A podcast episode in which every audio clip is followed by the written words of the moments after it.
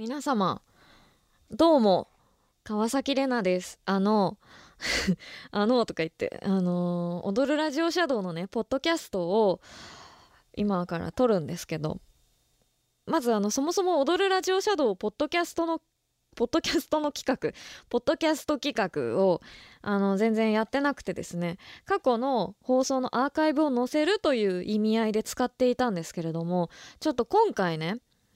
7月22日放送分の収録中に、あのね、どうしても時間かけて読みたいメールがありまして、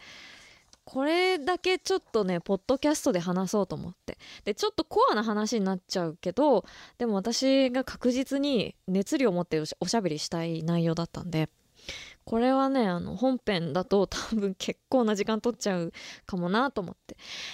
と思って、そのね、後々読むとまた鮮度が落ちるからと思って、ポッドキャストでね、喋ろうかなと思うんですけれども、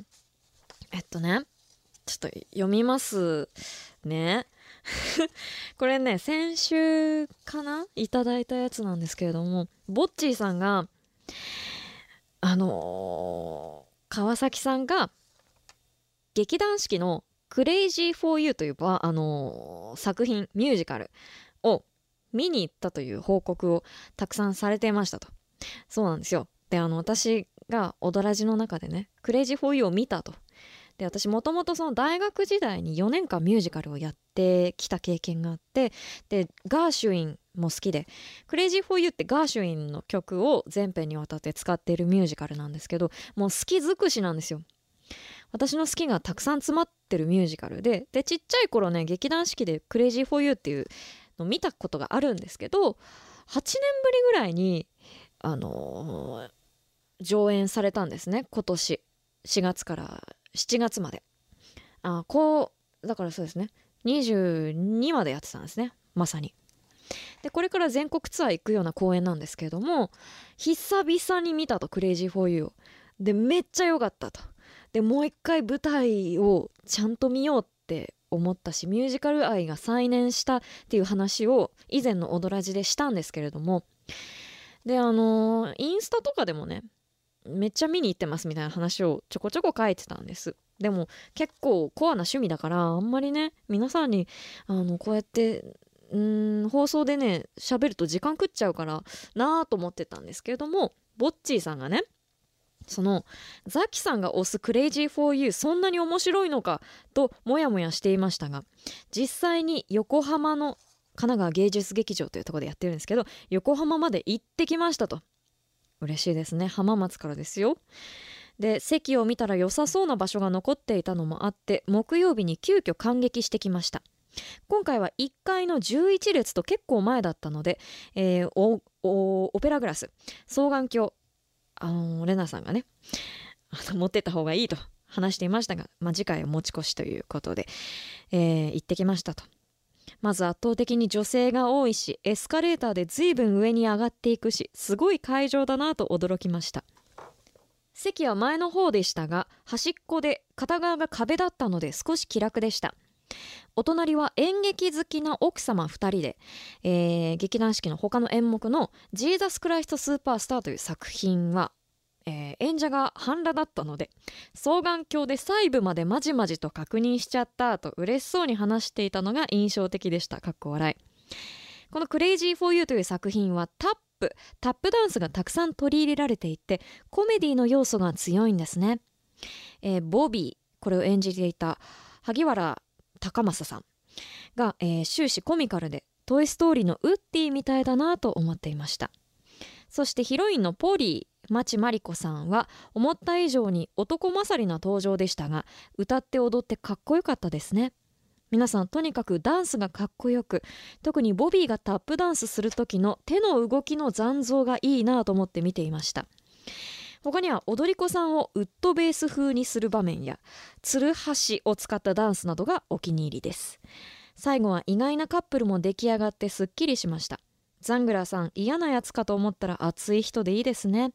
最近はすぐ泣けるので、最後の方のダンスシーンは涙が滲んでしょうがなかったです。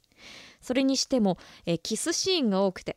実際にしっかりキスするんだなと思いました。えー反省点は最後の10分くらいずっと拍手していましたが初心者としては気恥ずかしさがあり少しためらってしまったことです。一度幕が降りてから再度上がるときはみんな立ち上がって拍手するルールみたいなものもあるんですね。勉強することはたくさんありますがいい作品からミュージカル感激ができ嬉しく思っています。ヒロインのポリーは髪型の雰囲気などがザキさんと似ていると感じましたがやはり意識されているんでしょうか？ポリ役とても似合いそうですよと。であのこれを送ってくださった3時間後あ2日後か。2日後にまたもう一通ボッチーさんが送ってくださいまして。先日は取り留めのない感激の感想を失礼しました。勢いで書いたので言いたいことを詰め込んだ回文になってしまいました。これはきっと B 型の血のせいですと。で5月7日の放送で私がクレイジーフォーユーの話をしていたというのを思い出し聞き直してみました。前回聞いた時には同じ公演を何回も見に行くのは物好きだなくらいに思っていましたが今ならわかる気がします。僕もここ数日「I got Rhythm」のサビの部分をリピートしていて全国公演にも行きたいなと思い始めています。とりあえず余韻に浸りたくて日本語版の歌が入った CD を探していますがどうやらプレミアがついているようですね。英語版は入手したのでドライブしえドライブしながら聞いちゃいますと人の話は不思議なもので自分が興味ある時とない時では全然受け取り方が違ってきますよね。踊らじの初期の頃の放送は流し聞きをしていましたのであまり記憶には残っていません、えーその時は投稿もしようと思っていなかったので投稿するには意外に高いハードルがあるような気がします。何かの記念で初期の音源も聞けたら嬉しいですと。であのーメガネフェチ私がねメガネフェチって話をしてたんですけどまた別件で。僕もクレイジーフォーユーの踊り子さんの中に赤いメガネをかけた長身の方が気になってつい追っかけて見ていました。メガネフェチわかる気がします。ということでボッチーさんありがとうございます。本当にいいでしょっていうの言いたいのよ。でねあのなんでその私がこのポッドキャストの時間を使ってまでこれ喋りたかったかっていうとあのー私のねその推しがいるんですよ。この今紹介した中に。それがあのー主役のボビーっていう役をやってる萩原孝正さんっていう方ですんごい好きなんですよ。でめっちゃダンスうまい。しあの劇団四季のそのなんていうのかなマジで支えてる人という感じなんですけども私としてもその舞台を見に行った時になんかこう主役をやってる人よりも脇役をやってる人にあのなんて言うんだろう魅了されることの方が多くてなんか脇を固めるタイプの人ってすごい好きなんですよ。で何を見に行っても3番手4番手5番手ぐらいの人を好きになるパターンが多かったんですけど今回自分にとっては青天の霹靂でこの「クレイジー・フォー・ユー」っていう作品の主役をやっている萩原隆匡さんっていう方を見てうわ私主役を好きになるのこれで初めてって思ったんですね。それは萩原さんのあの存在もありますしボビーっていう役がとっても素敵だったからなんですよ。で、まあ、ざっくり言うと「クレイジー・フォー・ユー」ってそのなんていうの古き良きアメリカの話なんですけどそのボビーっていう、まあ、ハーバード大卒業したお坊ちゃんがいてで銀行の跡取り息子なんですよね。でそれでもあの楽して生きていけそうなんですけどボビーはあのダンスが好きで自分はあの舞台のねミュージカルスターになりたいということを、まあ、願っていてでも親はあの銀行の跡取りをしろと言うんですけどボビーはいや僕はダンスに夢中なんだっていうあのーいざこざがあるんですね。でそのボビーの母親が「あなた仕事に集中できないなら一個大きな仕事を与えてやるわよ」って言ってそのネバダ州のデッドロックという、まあ、田舎町遠い田舎町に行ってそこにもうあのあのーなんていうのかなもうあの家賃も払えないような劇場が1個あると。そこの劇場を差し押さえてきなさい直接行ってっていうあのー指令をいただくんですね。でボビーはいやいや行くんですよそこに。そしたらそこのデッドロックという町にただ一人だけ女性が住んでましてそれがポリーっていう女の子なんですけどポリーに恋しちゃうんですね。であの2人で両思いになるんですけどもあの実はポリーはそのボビーが差し押さえに行った劇場の娘なんですね。でポリーはボビーが自分の劇場を差し押さえに来たっていうことに気づいてあの何、て言うのかな騙しに来たのねと。で私のこと好きとか言って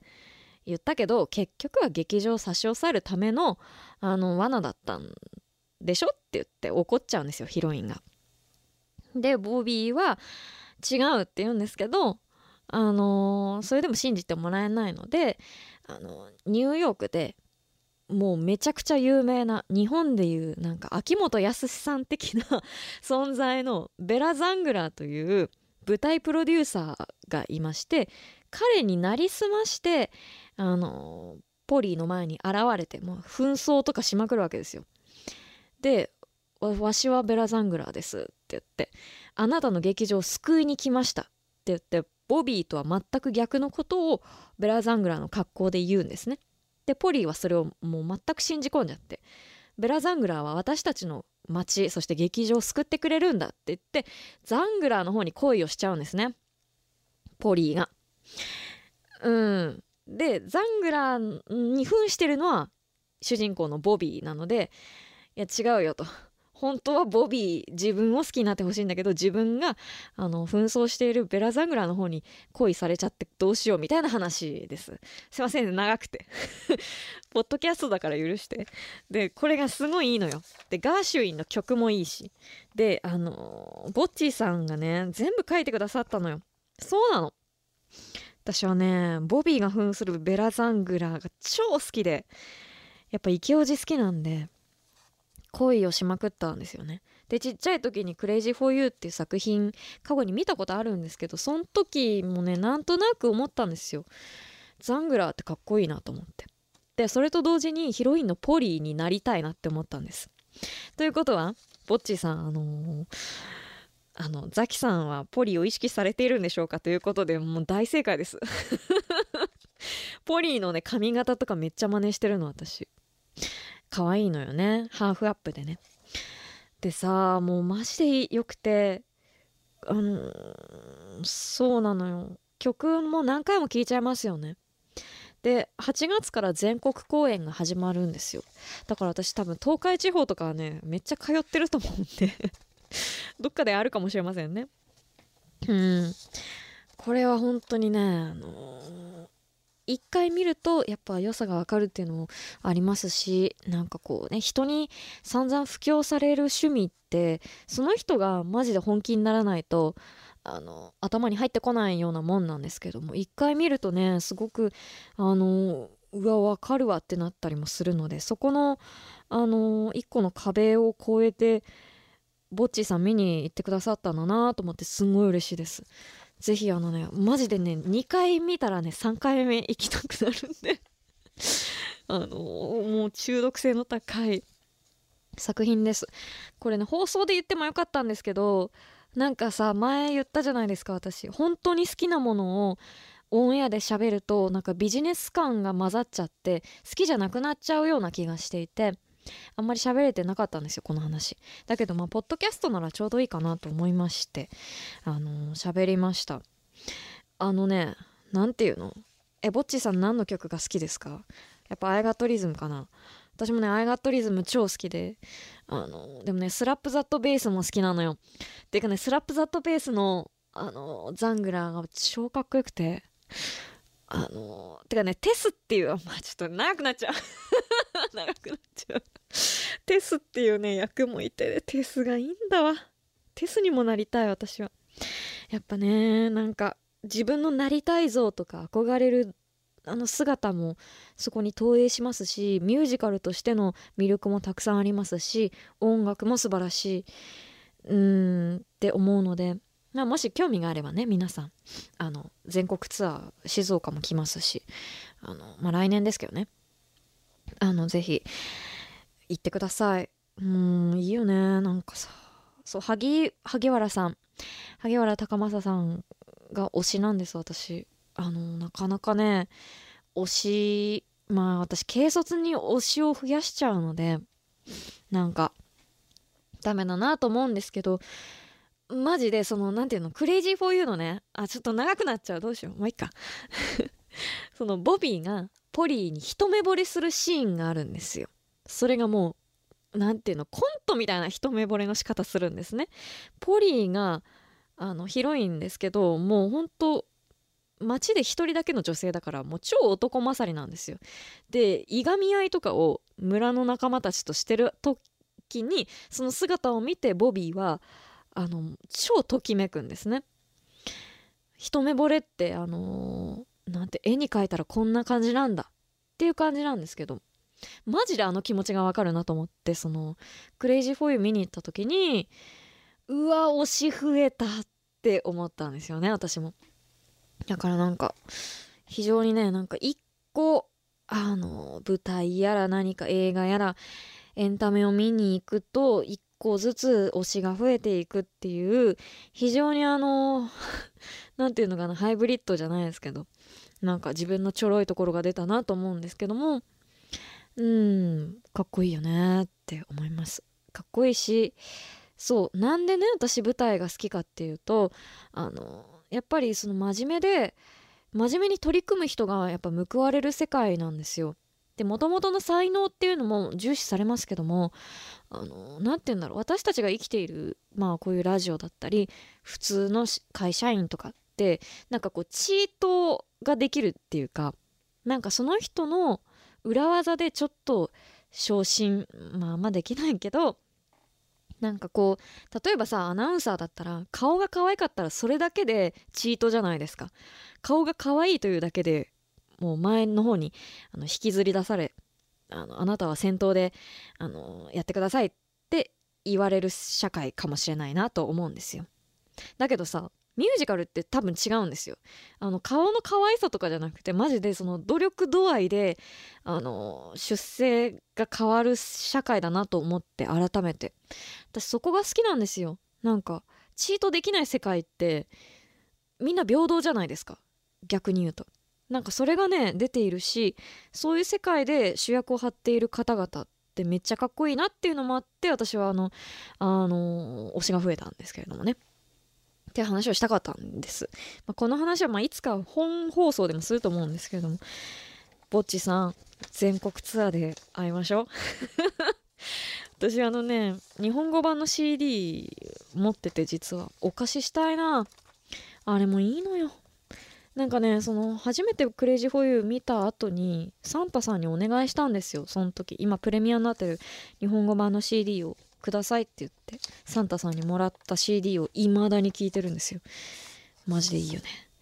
あのぜひ皆さん、まあ、もし興味があればすいませんね。あの本当にあのすいません。もしご興味があればサブスクにあの英語版とかはあるんで「クレイジー・フォー・ユー・ミュージカル」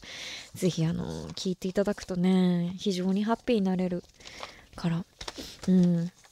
素敵です。あの私もまあ、何が言いたいかっていうと私も努力を続け努力が認められる社会で生きていきたいなと思いましたしあのクレイジーフォーユーのボビーかっこいいなって思うしマジでボビーかっこいいよね。